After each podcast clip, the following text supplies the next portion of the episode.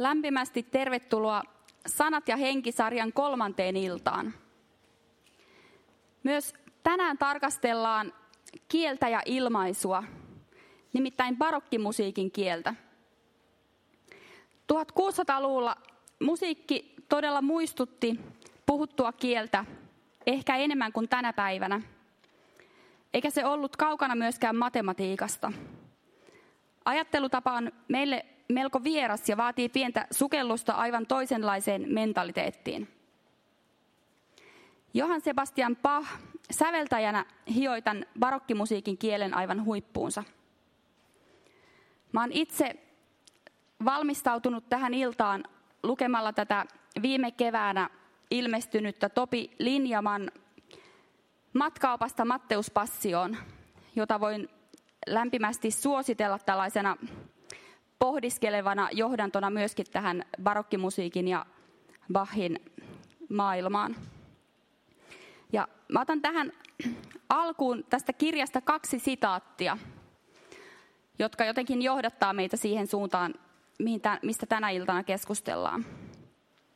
Eli uskontopsykologi Owe Wikström saa tässä kirjassa lausua, että Bach ei luonut, vaan hän heijasti. Eli Bachin musiikki koetaan usein niin, että hän jollain tavalla antoi muodon jollekin jo olemassa olevalle. Ja toinen ajatus on sitten myöhemmältä säveltäjäkollegalta Felix Mendelssohnilta, joka nosti tämän unohdetun Bachin arvostetuksi säveltäjäksi. Ja Mendelssohnin tällainen sitaatti löytyy tästä kirjasta, että ajatukset, joita rakastamani musiikki minulle ilmaisee, eivät ole liian epämääräisiä, vaan liian täsmällisiä, jotta ne voisi pukea sanoiksi. Ja se, mitä tämä voisi sitten tarkoittaa, niin siitä on tänään täällä kertomassa ja ennen kaikkea soittamassa upea pianisti Minna Pöllänen. Tervetuloa, Minna.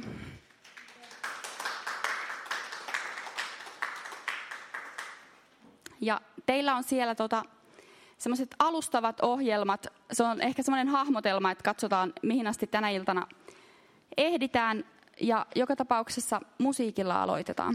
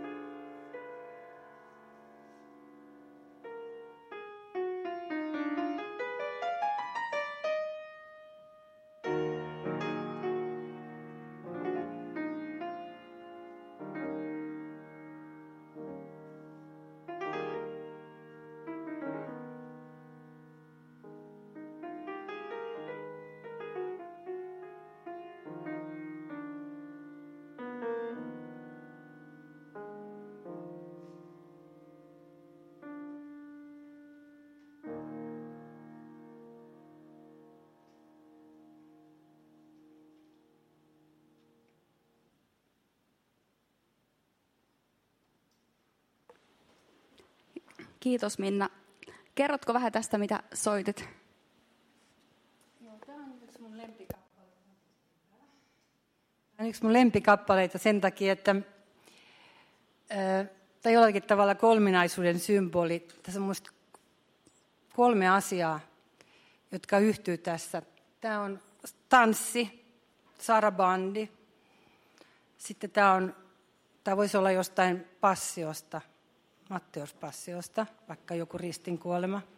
Ja sitten tämä on rakkausduetto. Eli tässä niin kuin yhtyy vastakohdat. Et, ö, ihan turha kysyä, että onko tämä nyt maallista musiikkia vai taivaallista musiikkia. Se on molempia. Tässä on just Bach pähkinänkuoressa mulle. Vastakohdat yhtyy. Bach on mulle ihan niin kuin melkein paradoksi siinä, miten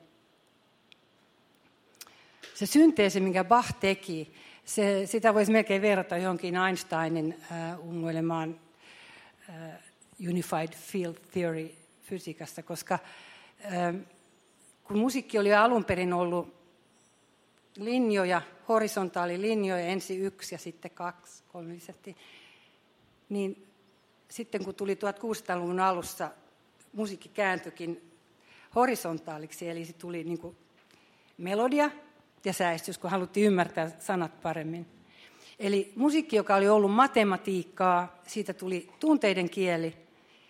Ja se, miten Bach yhdisti nämä kaksi, niin se on, se on, se on niin kuin ihme mulle.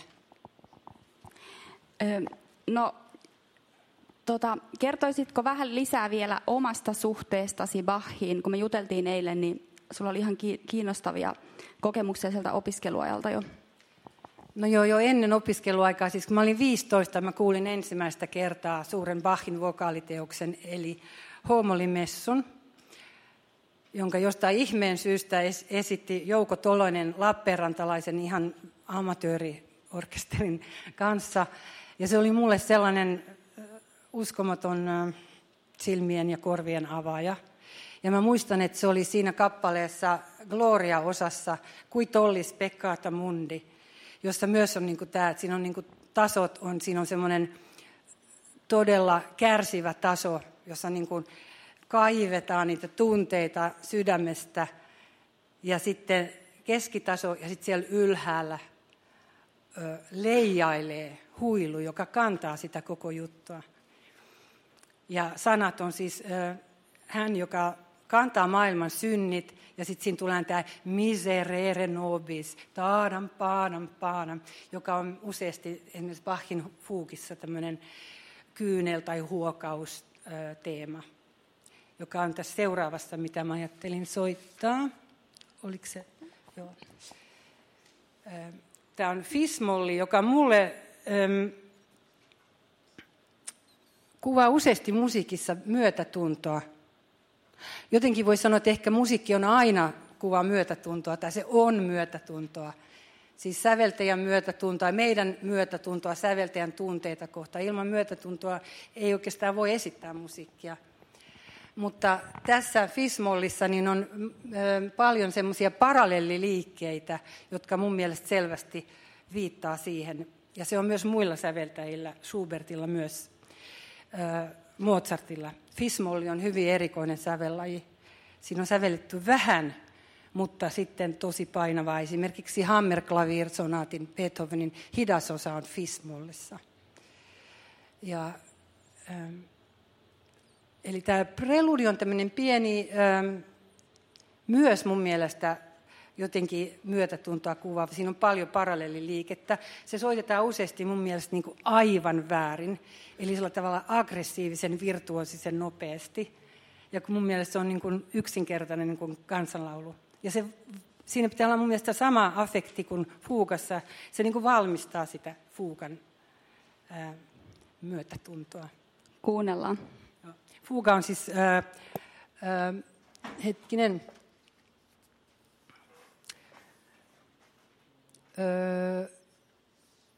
No, te kuulette sen. Mä, se huokausteema tulee heti, kun yhden kerran on tämä teema esitelty, niin sitten se tulee ja se on koko ajan mukana siinä. Ja sitten se tulee joskus jopa kahdessa äänessä yhtä aikaa, eli taas se paralleliliike.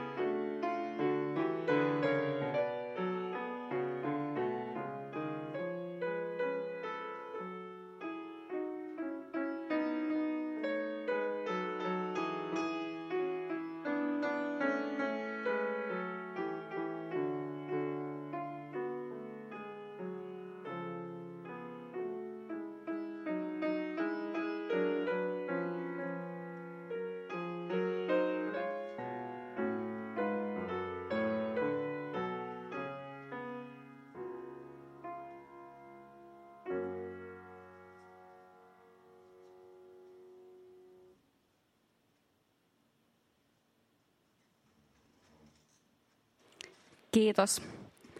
Mä oon kuullut tämän, tai nämä, nämä molemmat preludin ja fuugan sun soittamana monta kertaa ja joskus itken, tänään onneksi en, mutta siis joka kerta se kyllä kouraisee jostain todella syvältä. Tota, retoriikka, eli puhetaito, se kuului barokin ajan yleissivistykseen. Ja tässä tässä tota, Linjaman kirjassa sanotaan, että jokaisen oppineen miehen tuli ymmärtää ja hallita puhetaidon hienoudet. Ja myös tämä musiikin kieli oli retoriikkaa. Eli, eli päämääränä oli kuulijan vaikuttaminen sekä siinä puhetaidossa että, että sitten tässä musiikin retoriikassa. No, millä tavalla Bachin musiikissa halutaan vaikuttaa kuulijaa ja minkälaisia esimerkiksi on näitä retorisia keinoja?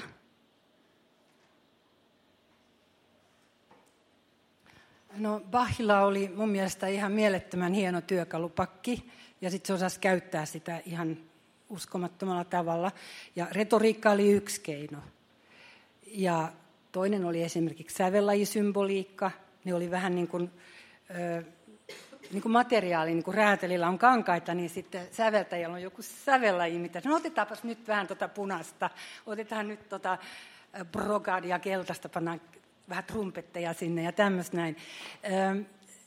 Kaikki keinot oli käytettävissä ja kukaan ei osannut käyttää niitä mun mielestä niin hienosti kuin Bach. Siis Bach oli dramatiikan mestari, se on ihme, että ei silloin yhtään oopperaa. Sitä ei kiinnostanut, mutta niin kuin passioista me kuullaan se, tai joku Homolimessu, miten se, on, miten se tota, osaa laittaa sen pastoraalin just semmoiseen kohtaan, missä ei järkytyksiltä enää niin kuin pysty, kun tulee äh, toi inkarnaatus, sitten tulee se krusifiksus ja sen jälkeen, että resurrektit, siis valtavat kontrastit, niin sitten tulee äh, toi et in, in spiritum sanctum, joka on pastoraali. Ihan niin kuin joku ottaisi sit syliin, että okei, ei se nyt ollut niin kauheata. Ja tota, no retorisia keinojahan on esimerkiksi, jos verrataan puheeseen esimerkiksi, jos sä käytät mm, sekvenssiä, niin se vois, sitä voisi verrata mm, synonyymin käyttöön. Ja tämmöistä, että puheesta Ö, opittiin tosi paljon ja miten rakennetaan hyvä puhe. Ö, Harri Westman toi esiin loistavan esimerkin Bachin tämmöisestä puheesta, joka on niin kuin, ö, siis kumoaa vastaväitteet niin lopullisesti, että ei kelläkään enää mitään sanottavaa. Se on kolmas brandenburgilainen konsertto G-duurissa, missä sooloviulut esittää vastaväitteitä ja sitten ne kumotaan. Että tämmöisiä keinoja. Argumenttia. Argumenttia vastuu ja asta-argumenttia. Lukemattomia erilaisia. No esimerkiksi yksi ö, ö, on tämmöinen paljon käytetty saltus duriusculus, joka tarkoittaa oikeasti täsmällisesti niin kuin vähän kovempi askel. Ja se on tämmöinen, ö, Bach käyttää esimerkiksi F-mollin preludissa tämmöinen sävel, joka ei kuulu oikeastaan siihen. Tämä tulee monta kertaa tässä F-mollin preludissa. Mä voisin soittaa tämän. Ja sitten, no uskonnollista symboliikkaa myös, sekin on niin kuin retoriikkaa. Että se oli vähän niin kuin teologiaa, äh, musiikki myös, että sillä myös opetettiin. Niin tämän saman preludin fuga, jota mä en kyllä soita, se on tosi pitkä ja näin meillä menee muuten tässä aika loppuu heti. Tota, niin tässä on yksitoista säveltä tässä teemassa, tämä on F-mollissa siis, niin se on kaikille selvää, että okei, tämä on niin kuin kymmenen käskyn rikkominen, eli ö, se on synti. Ja se kuulosti siihen aikaan tosi pahalta tämä F-molli. Nykyäänhän kaikki sävellajit on samoja, ne on vain transponoitu siis tässä tasavireisessä, mutta Bachin aikaan ne oikeasti kuulosti tosi erilaiset. No tästä niin ö, hyvä esimerkki myös niitä sama yksitoista Teema, yksitoista säveltä on toisessa F-mollisävellyksestä. Sen takia mä olen esimerkiksi vetänyt tämän johtopäätöksen, että näin se on, koska siis kolmiääninen sinfonia, niin siinä basso menee kaksi,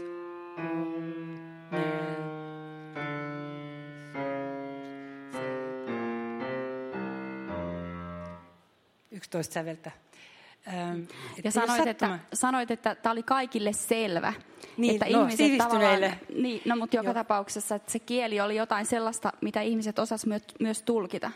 Joo, mä luulen, että siihen aikaan vielä ennen Ranskan vallankumousta, niin allegorinen ajattelu oli hyvin niin kuin sivistyneen ihmisen äh, osa sen ajattelua, että nyt me ajatellaan kaikkea niin kuin sillä, että me yritetään olla kauhean asiallisia ja jos me puhutaan koronaviruksesta, niin sitten me puhutaan siitä, kuinka se lähti sieltä laboratoriosta näin ja mikä se nyt on ja siis näin. Mutta siihen aikaan olisi koronaviruksesta puhuttu jotenkin niin, että hurjistunut jumalatar ryntäsi äh, taistelutantereille tukka, tukka liekehtien tai jotain ja juoskaa pakoon, jotain tämmöistä.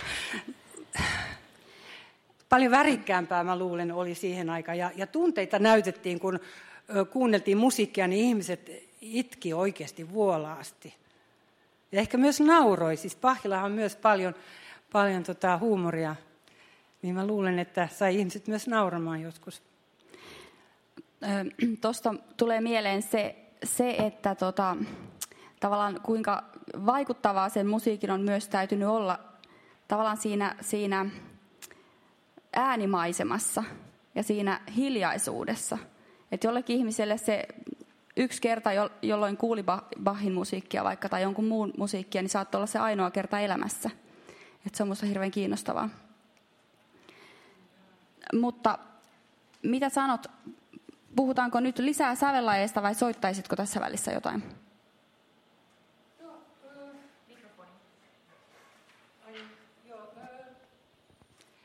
Eikö minun ole helpompi puhua tämän niin kuin musiikin kautta? Joo. Mutta siis sävelajat, okei, äh, siis äh, vuosisatojen ajan, ja jo, jo niin kuin äh, Kreikan, atinkin Kreikassa, niin eri moodeilla oli erilaiset funktiot. Esimerkiksi äh, ainoa Platonin hyväksymä moodi oli tämä doorinen moodi, joka oli tämmöinen niin kuin sotilaallisen ryhdikäs. Äh, Muuten musiikki oli fryyginen, esimerkiksi se oli ihan tämmöistä niin kuin, tosi ää, epäilyttävän erottista tai näin. Mutta ei niistä ole mitään sellaista niin kuin, yhteistä konsensusta, että tämä sävellaji tarkoittaa tätä. Ää, niistä on hirveän paljon erilaisia, erilaisia ää, versioita, mikä on myös kiinnostavaa. Mutta mulle kyllä niin kuin, useat sävelait on esimerkiksi, ähm, kun sanotaan, että E-duuri, joka muuten vasta Bachin aikana niin oikeastaan ei voitu soittaa vielä näitä E-duuria ja F-mollia, kun niissä oli niin liikaa näitä ähm, B-merkkejä ja ristimerkkejä. Ne kuulosti liian pahalta. Se tuli vasta silloin, oliko se Werkmeister vai mikä se tyypin nimi, joka teki sen äh, ensin tämän äh, siis virityksen sellaiseksi, että ne oli, se oli niin kuin siedettävää. Mm. Ja Bach, joka oli loistava virittäjä, niin sitten pystyi soittamaan kaikissa sävelaissa. Ja sitä, sitä tämä Wohltemperiertes Klavier on just, että samalla instrumentilla pystyi soittamaan kaikissa. Mm. Se oli Bachin ö, luomus. Mutta Bach oli, oli loistava siinäkin. viisitoista minuuttia kuulemma sillä meni, kun se viritti tsembalon tai klavikordin. Selvennettäköön siis sen verran, joka ei tänä päivänä ole edes millään tavalla itsestään selvää, että sävelajit kuitenkin kuulosti erilaisilta siihen joo, aikaan. Jo. Et se, se on ehkä vaikea tästä ajasta käsin hahmottaa. Nyt nykyään sävelajit kuulostaa samanlaisilta. Joo, mutta meillä on sitten toisaalta se kokonainen niin kuin kollektiivinen alitajunta, kaikki sävellykset, mitä on sävelletty tietyissä sävellajeissa. Ja siinä Bach on kyllä ollut se, useasti se alkusysäys, että kun Beethoven kirjoittaa C-mollissa tai E-duurissa, niin kyllä silloin Bach siellä taustalla. Vaikka tämä.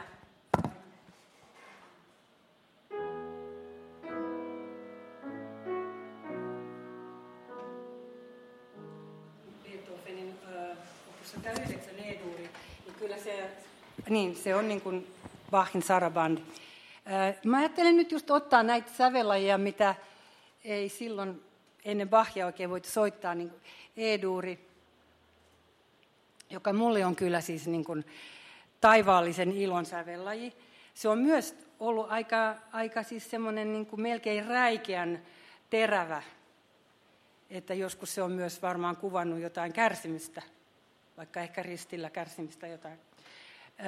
Kun taas F-molli, joka on sitten neljä B, E-duurissa on neljä ristiä, kun mennään sinne toiselle puolelle, niin se on sitten tosi synkkä ja sitä käytettiin aina hautajaismusiikissa, se liitetään kuolemaan ja syntiin.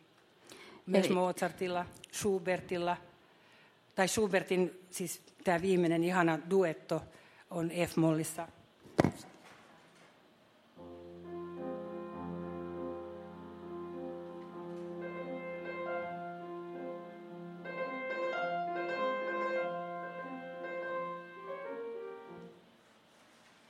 Eli valon ja pimeyden symboliikkaa. Soitatko siis peräkkäin nyt nämä? Mä esittelen tämän F-mollin. Mä en tätä koko ajan. Mä hoidan ehkä okay. Preludin tästä F-mollista. Ja sitten mä olin soittaa E-duuria, koska mun mielestä nyt on tällainen E-duuri-aika. Se on myös toivon sävelaji mulle. Se on semmoinen kevät, vihreä. Mä soitan sitä ranskalaista sarjaa yhden preludin kakkoskirjaa. Ja soitan esittää preludin, kuulette näitä saltus-duri-uskulus-juttuja. Ja sitten mä soitan vähän esittelen, kuulette sen teeman siitä kuulosta. Ja neljä, neljään maestuusa.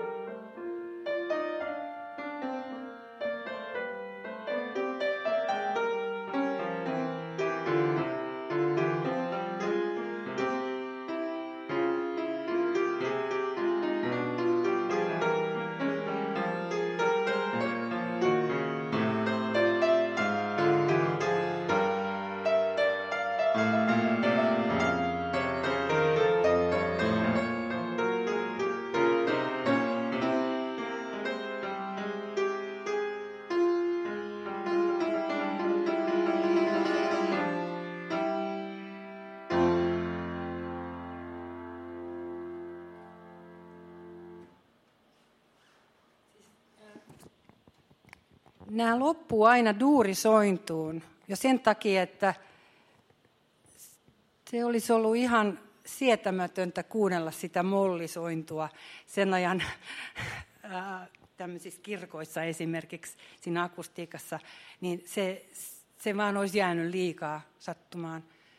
Ja kyllä siinä varmaan niin kuin esimerkiksi tässä sismollifuukassa on myös symbolinen merkitys, että se on vapautuminen siitä äh, kärsimyksestä joskus. Okei, okay. E-duurin sitten.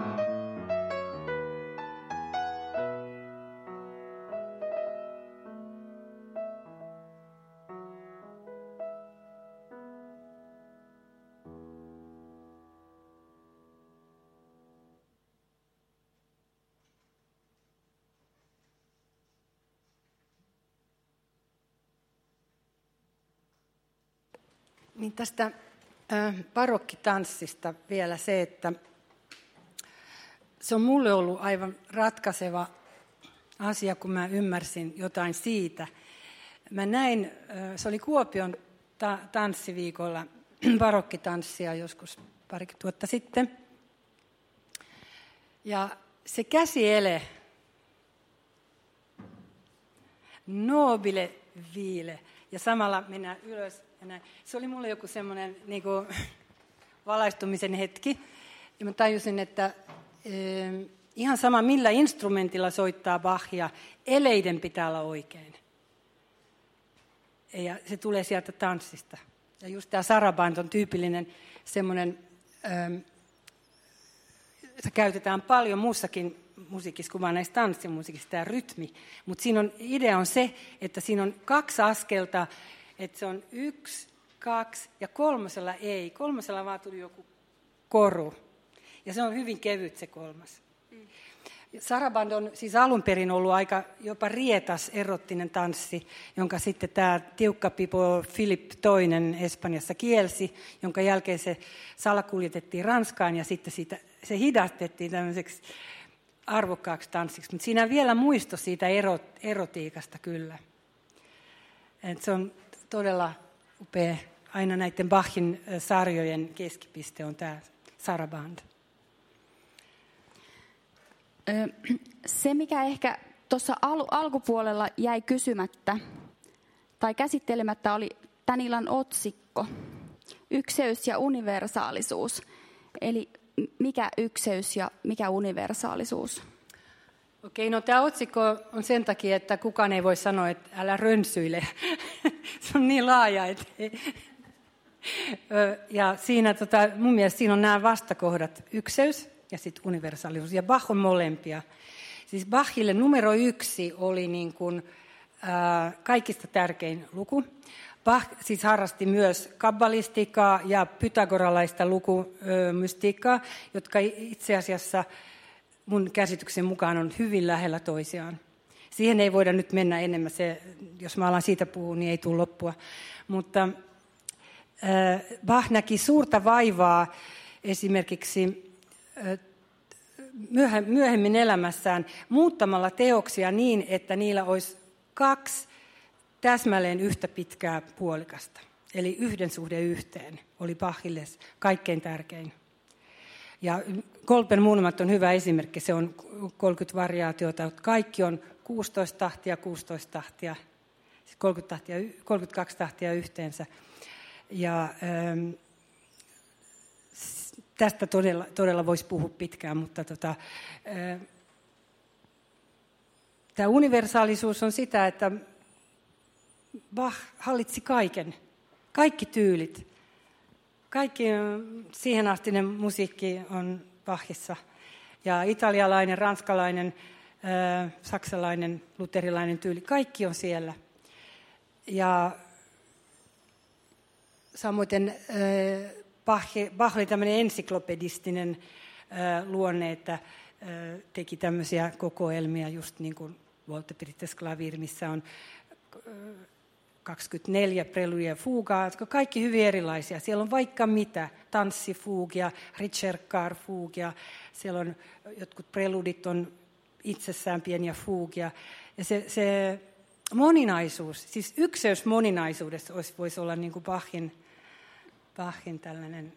Äh, Mä ajattelin itse, että se universaalisuus olisi sitten viitannut myös, ja viittaa varmasti myös, myös siihen ajatukseen, että Bach jollain tavalla, siihen sitaattiin, minkä aluksi sanoin, Bach ei luonut, vaan hän heijasti, että ehkä hän, että hän antoi muodon jo jollekin olemassa olevalle, jollekin universaalille kielelle ehkä.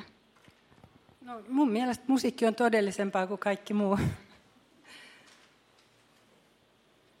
Mulle nuo sävellajitkin, niin kyllä ne on ihan, ihan niin kuin olemassa.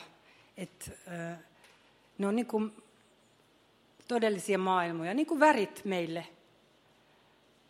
Nehän on, vaikka ne on heijastuksia myös. Niin, tota... liittyykö, liittyykö sulla sävellajeihin jotain värejä siis itselläsi? Joo, jonkun verran, mutta ei, mä en ole mikään synesteetikko. Mutta esimerkiksi mun ystävä Irina, joka on... Niin, äh, vaikka sanoisi, hei toihan on just kun toi H-molli, toi väri tuossa, niin mulla heti kolahtaa, että niinpä onkin. Mm. Ja jotkut värit on, mä useasti äh, tämmöisissä ristimerkkisissä mä äh, kuulen kirkkaita, sinistä, vihreätä, on siellä niin kuin heleitä väriä ja sitten ja enemmän tämmöistä niin kuin silkkistä materiaa, kun taas B-merkkisissä on enemmän samettia ja semmoista tummaa. Ja, se riippuu myös paljon siitä, mitä instrumentteja esimerkiksi niin käytetään, niin kuin Bach käyttää trumpetteja aina D-duurissa. Niin tota, sit se kuulostaa tosi kirkkaalta. Ö, mainitsit äsken lyhyesti, että ei ole väliä millä instrumentilla Bachia soitetaan. Ja eilen kun juteltiin, niin mitä sä sanoitkaan, että opiskeluaikana pianisteilla oli tällainen itse tutkiskelun hetki siitä, että millä tavalla pianolla nimenomaan Bachia soitetaan. Joo, esimerkiksi Viinissä, kun silloin tämä Nikolaus Harnoncourt oli just julkaissut tämän kirjansa Puhuva musiikki ja oli siellä vaikuttamassa, niin pianistit vähän kulki niin kuin pitkin seiniä, että en mä nyt tuota Bachia oikein, vaikka tietenkin se oli pakkopulla myös. Kaikki soittaa kaikissa tutkinnoissa ja näin. Mutta se oli vähän semmoinen, että voiko sitä nyt oikein pianolla soittaa? Mutta öö, mä pääsin siitä just tämän barokkitanssin avulla yli, että mun mielestä piano sopii erinomaisesti Bachiin. Mutta mä oon kuullut myös erittäin hyviä esityksiä esimerkiksi hanurilla, öö, huuliharpulla, ihan sama. Kunhan se henki pitää olla siinä. Ei se äänen kvaliteetti ole niin tärkeä Bachilla. No nyt mä itse tipuin tuosta ohjelmasta jo, kun mulla ei ole tässä sitä, että mitäs, mitäs seuraavaksi kuullaan. Niin paljon meillä on aikaa. Öö, nyt on aikaa ihan hyvin vielä, jos haluat soittaa, niin kymmenen minuuttia soitolle ja sitten kysymyksiä. Ah, joo, saatte esittää kysymyksiä. No, tota...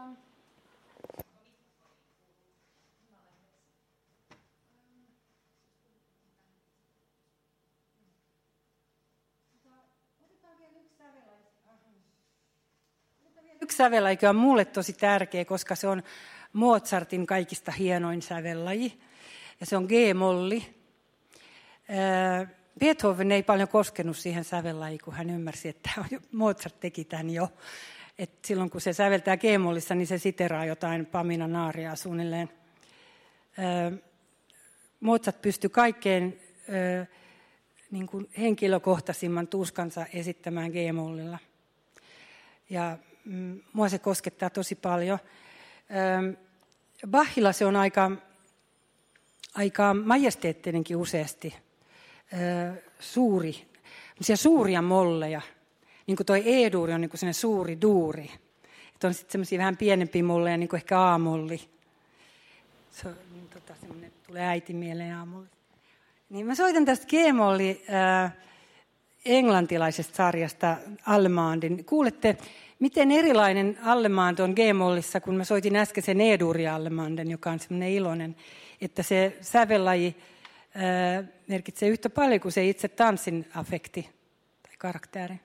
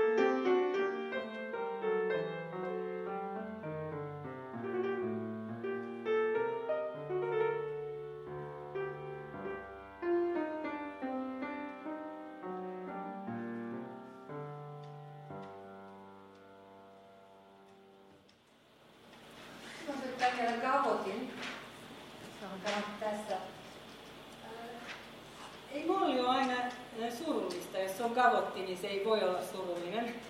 Kavotti on aina iloinen.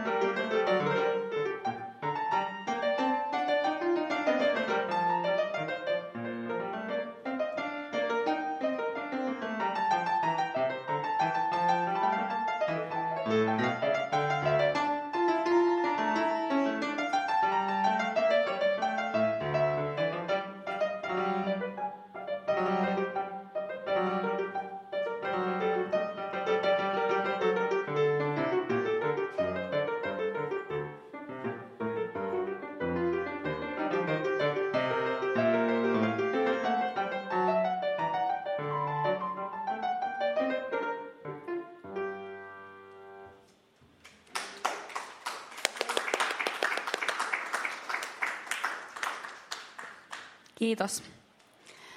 Ö, onko yleisöstä kenelläkään mitään kysyttävää Minnalta nyt?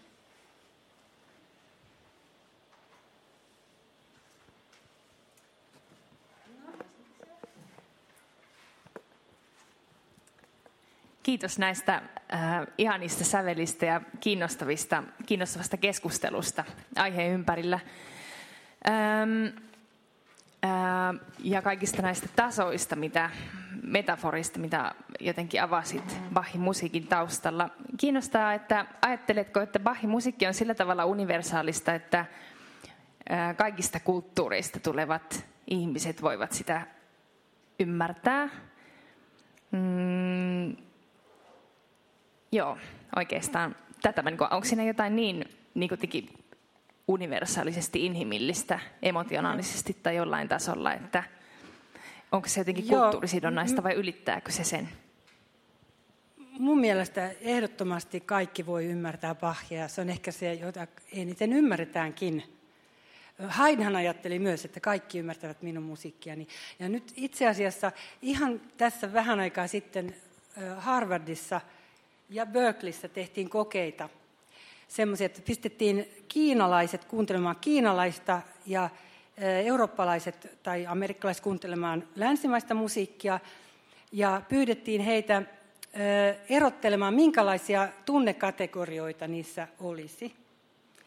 Niin se oli aika mielenkiintoista, että molemmista löytyi kolmetoista erilaista. Ja kiinalaiset kuuntelivat myös, myös sitten länsi, länsimaista ja näin päin. Niin, kyllä ne tunteet on niin kuin ihmisille kaikille yhteisiä.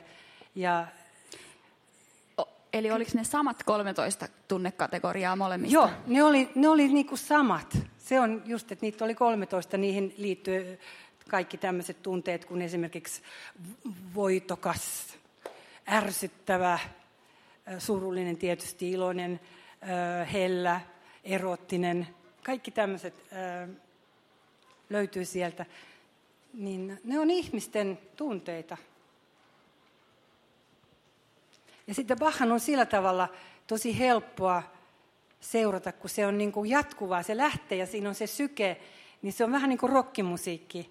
Että siinä ei ole semmoisia että se muuttuu yhtäkkiä, missä rytmit ja näin. Se on aika tasasta. Niin sitä on hyvä. Siihen on hyvä päästä sisään.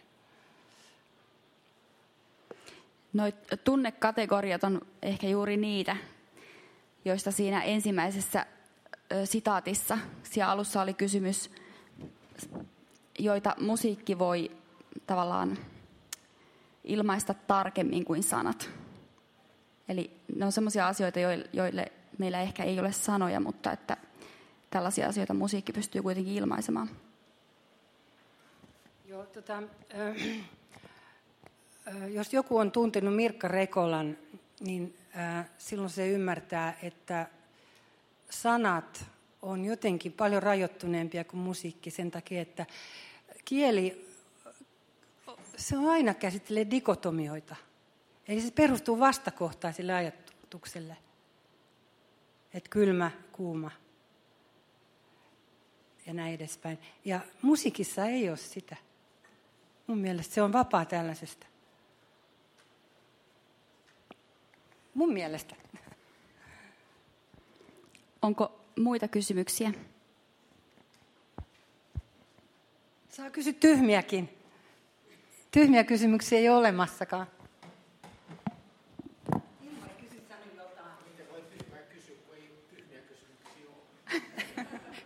Mä sanon, että vaikka tyhmiä saa kysyä, että ei tarvitse.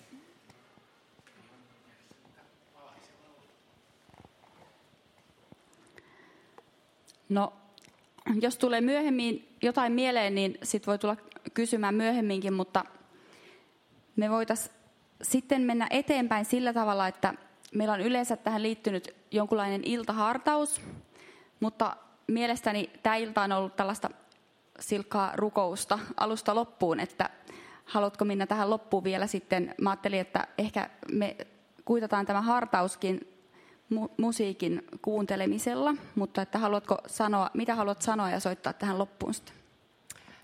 Joo, mä ajattelin soittaa tämän ö, viisäänisen, toinen näistä kahdesta viisäänisistä fuugista sismollissa ensimmäisestä kirjasta. Ja se preludi on todellakin kuin rukous tai valmistautumista mystiseen kokemukseen. Ja tämä, on, tämä fuuga on tämmöinen tripla fuuga, eli siinä on kolme teemaa. Ensimmäinen teema on semmoinen niin kuin kuva ma, rististä, joka makaa maassa. Se on tämmöinen neljä säveltä.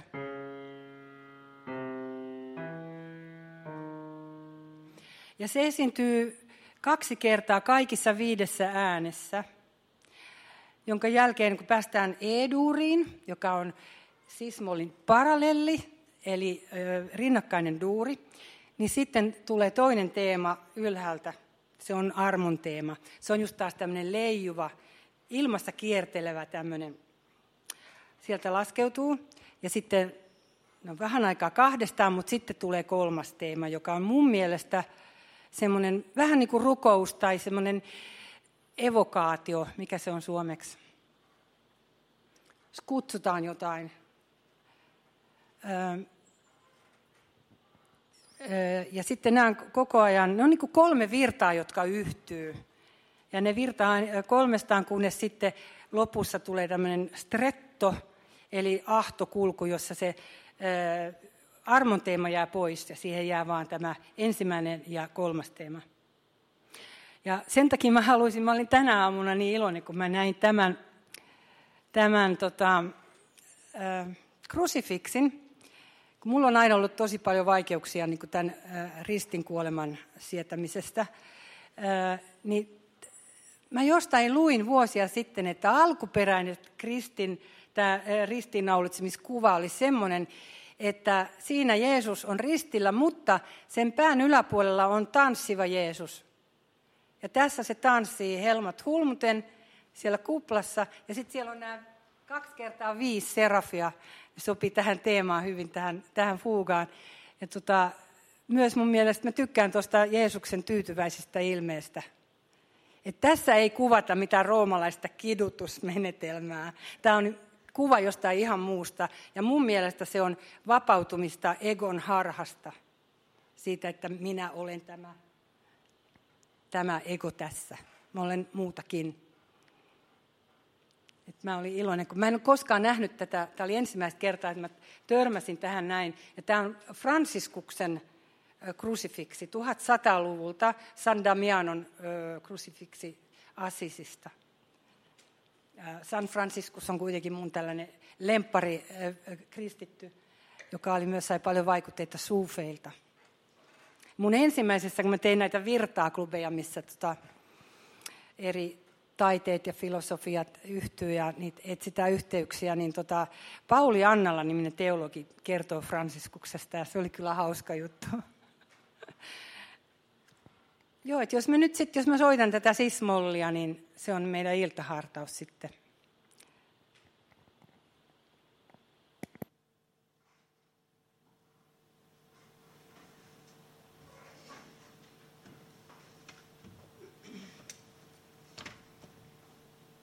Siis mulla on nykyään tää, että aina nuotit vahvista. Se on niinku nöyryyden ele ja sitten aina silloin täällä, ai... En ole huomannutkaan tota, taas tulee joku uusi juttu. Se voi tulla kesken esitystäkin. Yksi asia, mitä en ole muistanut sanoa. Että kun mulle niin kuin, musiikki ja luonto on ihan sama asia, niin Bach on mulle luontoa. Se on niin kuin, ä, aaltoliikettä, se on vettä tai jotain muuta aaltoilua. Ja tämä on just, tämä preludi on just sitä.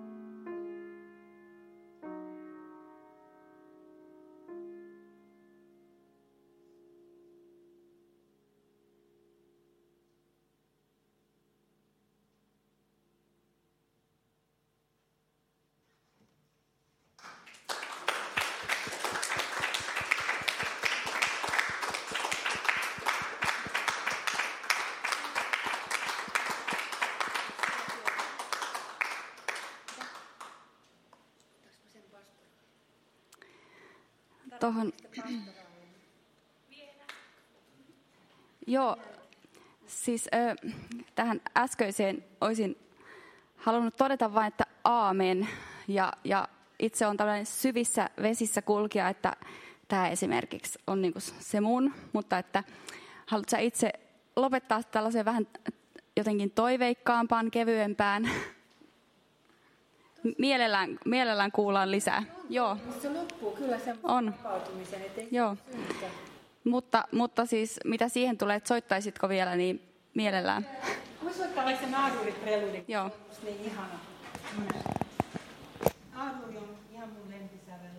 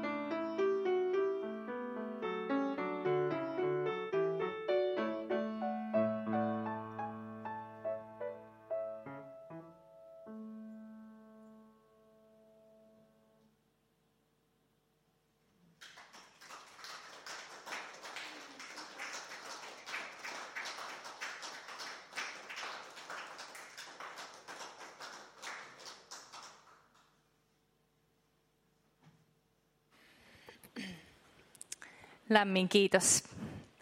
Minna on aika sanaton olo. Mun täytyy sanoa, että mä en ole varmaan koskaan kuullut Bachia soitettavaa jotenkin tolla tavalla. Ja noin jotenkin sielun lävistävästi. Jotenkin tota, se oli kuin semmoinen luonnonvoima. Virta, niin kuin sanoit. Ja kiitos myös Anu Rask. Et tainnutkaan itseäsi alussa esitellä, mutta Anu Rask siis haastatteli Minnaa tänään. Ja meidän Sanat ja henki -keskustelusarja jatkuu siis joka keskiviikko iltaina elokuun loppuun asti. Ensi viikolla aiheena on Jumalan kätkeytyminen, joka on itse asiassa aihe, josta kirjoitin teologian gradun tänä keväänä. Eli olen itse siinä haastattelemassa teologi Lari Launosta ja Lasse Lindgreniä. Ja tota, Lassen kanssa myös esitämme hänen sävellyksiään Raamatun tekstein hebreaksi tästä aiheesta. Se on hyvä selvästi. Kiitos. Ää, mitäpä vielä? Ää, no semmoisena vähän koomisenakin elementtinä, että tuolla oven suussa on maitopurkkeja. Eli me huomattiin, että meillä on viimeinen käyttöpäivä lähenee siis näillä maidoilla. Eli tuota noin, niin ettei tarvitse heittää roskiin, niin ottakaa ja viekää kotiin ne. Hylämaitoa, hyvää sellaista. Me ää, ei vielä saada tarjolla kahvia nyt koronarajoitusten takia näissä tilaisuuksissa, mutta toivottavasti tähänkin tulee kesän aikana muutos. Onko meillä vielä jotain infottavaa? Ja kahden viikon päästä sitten Antti Nyleen ja Tiia Orpana ovat täällä keskustelemassa mun ja Anun kanssa. Ottakaa sarjan ohjelmia oven suusta niin ikään mukaanne. Hyvää yötä ja... Ää, mä en suoraan sanoen nyt ulkoa muista ihan kaikkea detaljeja, mutta voidaan tuolla, meillä on kyllä infokansioita tuolla löytyy olemassa, voi tutustua kappelin. Tämä on pari vuotta vähän ylikin ollut toiminnassa ja hyvä, kun toivon kappeli, missä nyt ollaan. Mm.